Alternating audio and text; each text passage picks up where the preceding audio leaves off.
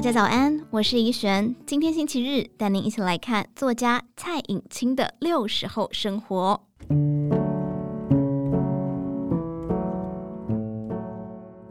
从两千零七年第一本亲子书《妈妈是最初的老师》到刚出版的《隔代不隔爱》，作家蔡颖清的角色从妈妈晋升为祖辈。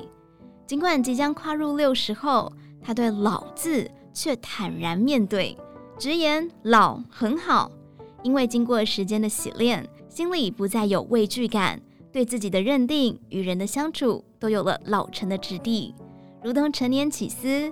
每多一天的熟成，都是前进美好的味道。当我们还争论要用轻熟或大龄等不同词汇来定义老的时候，蔡颖卿坦言不讳地承认，与其用这些花俏字眼，老反而比很多的语词更踏实一点。因为老意味着举措从容了，心态稳重了，结交的是经过生命历练拣选的朋友。终于可以打扮成年轻时向往的端庄成熟，做自己想做的事情。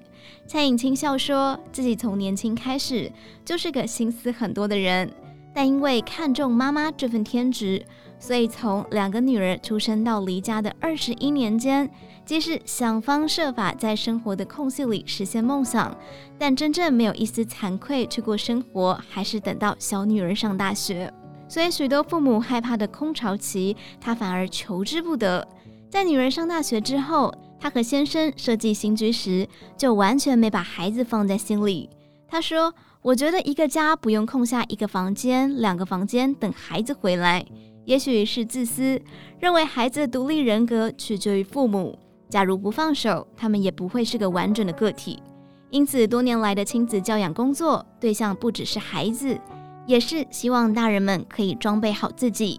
蔡颖清提醒，即使年长了，自己的学习也不能断。一个人很认真的时候，心相对就比较安定。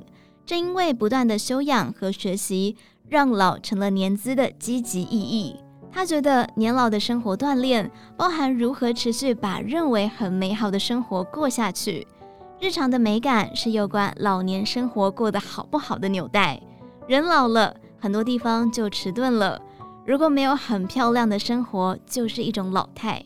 他解释，所谓的漂亮，并非豪奢，而是将空间好好打扫、布置、维持。至今，他仍习惯在夜晚点亮烛光，即使是剩菜，也能够透过摆盘变出新意。这部分的能力，他希望自己能够一直持续下去。这是他心中华丽的老年，也是他与先生想给孩子最大的礼物，让他们放心。他在书籍《两个人的餐桌，两个人的家》里，书写了从新婚到孩子离家后重新开展的两人生活。原以为落寞的空巢期，在他却是重温旧梦与情怀。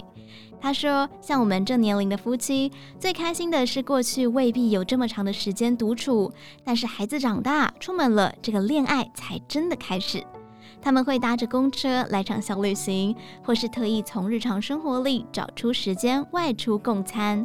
这些虽然不是好莱坞式的轰烈爱情，却是涓滴永续的确信。”蔡颖卿说：“无论婚姻里培养出来的是生活情感。”革命情感，或是最好的友谊，都会在五十岁之后开始回收。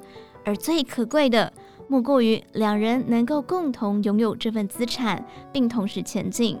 他表示：“我非常不喜欢别人教育我不要怕老，皱纹、白发、松垮，那些事情一点都不是假的。但人不一定要那么眷恋生命样貌的年纪，因为每个人的生命都经历过青春年华。”